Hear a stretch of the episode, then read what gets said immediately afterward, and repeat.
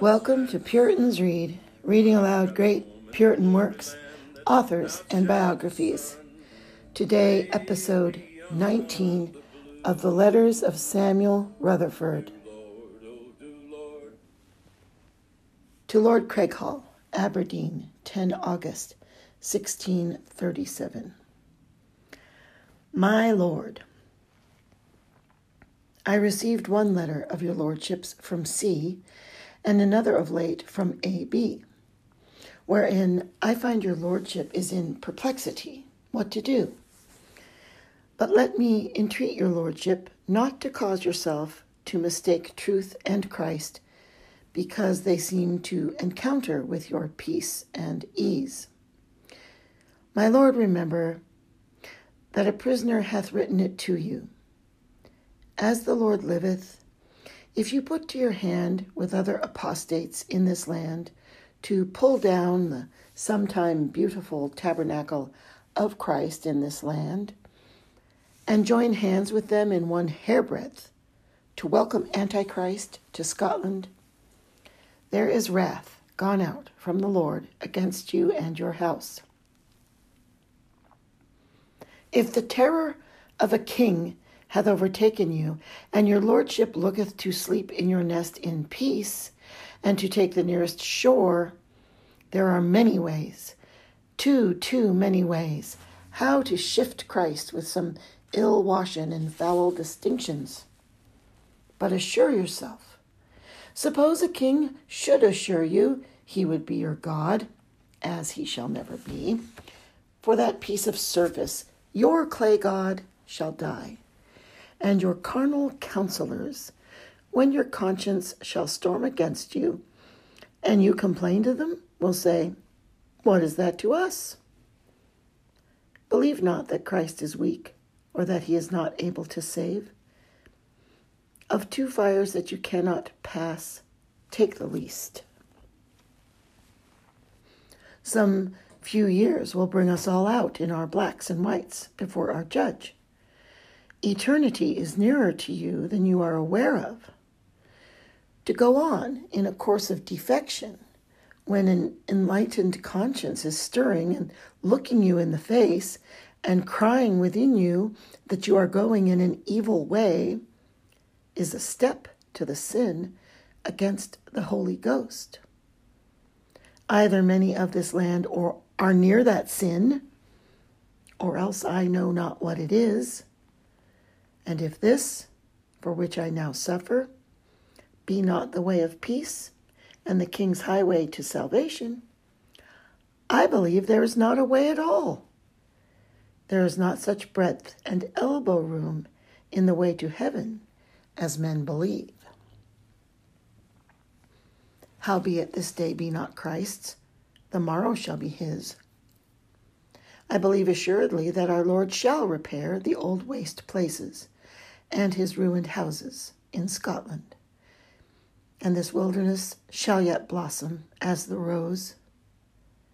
My very worthy and dear Lord, wait upon him who hideth his face from the house of Jacob, and look for him.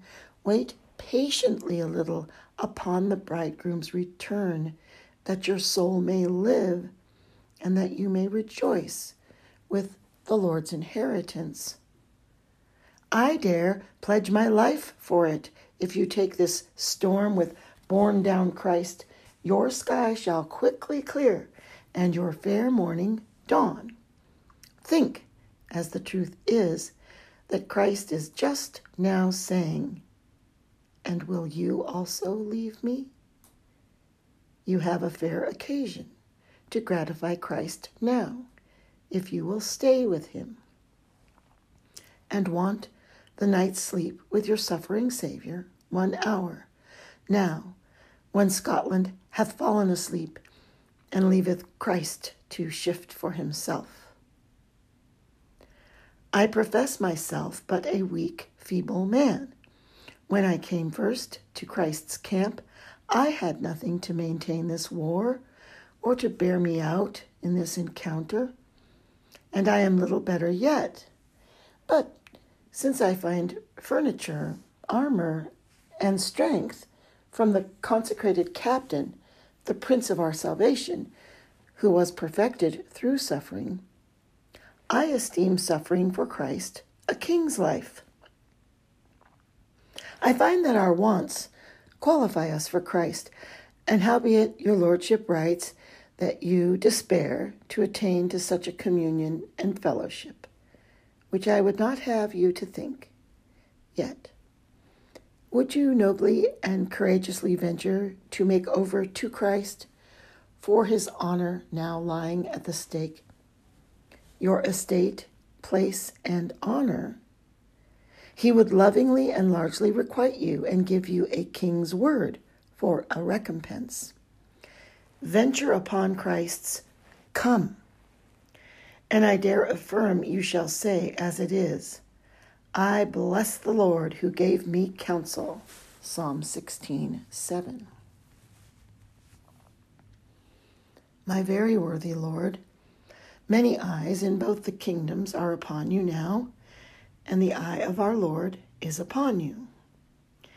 Acquit yourself manfully for Christ. Spoil not this good play. Subscribe a blank submission and put it in Christ's hands.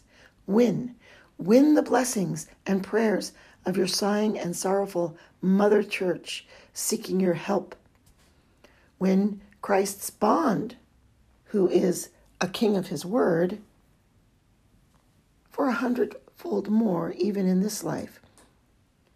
If a weak man hath passed a promise to a king to make slip to Christ, if we look to flesh and blood, I wonder not of it. Possibly I might have done worse myself. Add not further guiltiness to go on in such a scandalous and foul way. Remember that there is a woe. Woe to him by whom offenses come. This woe came out of Christ's mouth, and it is heavier than the woe of the law. It is the mediator's vengeance, and that is two vengeances to those who are enlightened. Free yourself from unlawful anguish about advising and resolving. When the truth is come to your hand, hold it fast. Go not again to make a new search and inquiry for truth. It is easy to make conscience believe as you will, not as you know. It is easy for you to cast your light into prison and detain God's truth in unrighteousness, but that prisoner will break ward to your incomparable torture.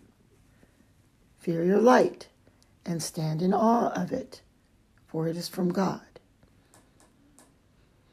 Think what honor it is in this life also to be enrolled to the succeeding ages among Christ's witnesses, standing against the re entry of Antichrist.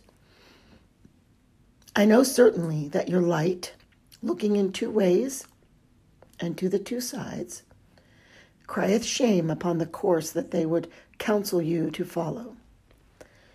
The way that is copartner with the smoke of this fat world, Psalm 37:20, and with wit and ease smelleth strong of a foul and false way. The Prince of Peace, he who brought you again from the dead, the great shepherd of his sheep, by the blood of his eternal covenant, establish you and give you sound light and counsel you to follow Christ. Grace be with you. to Hugh McKail, Aberdeen, 5 September 1637.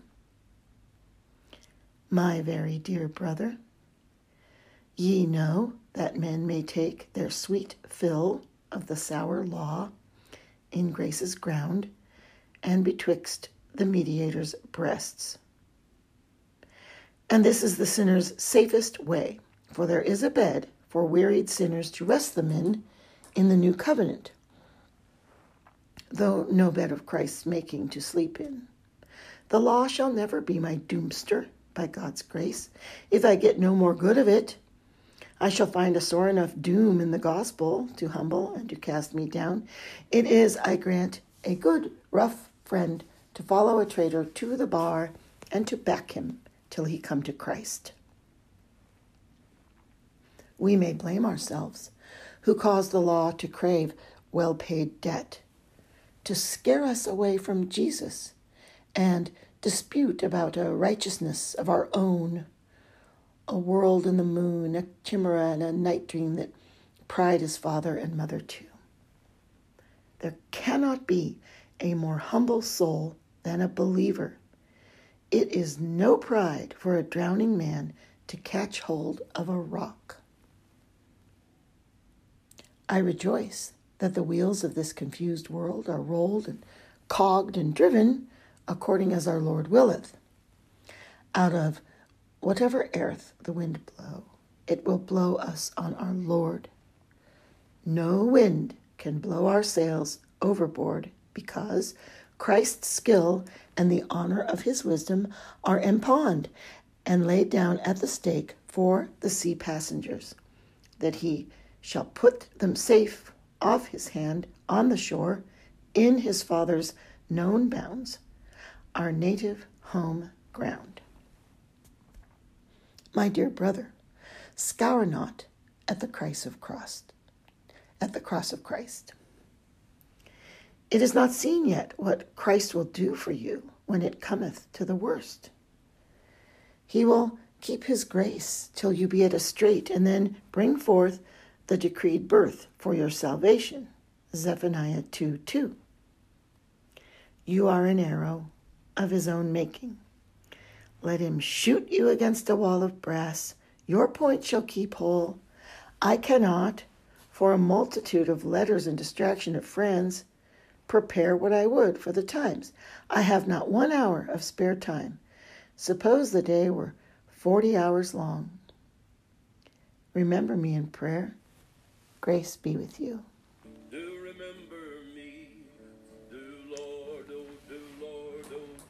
that was episode 19 of The Letters of Samuel Rutherford.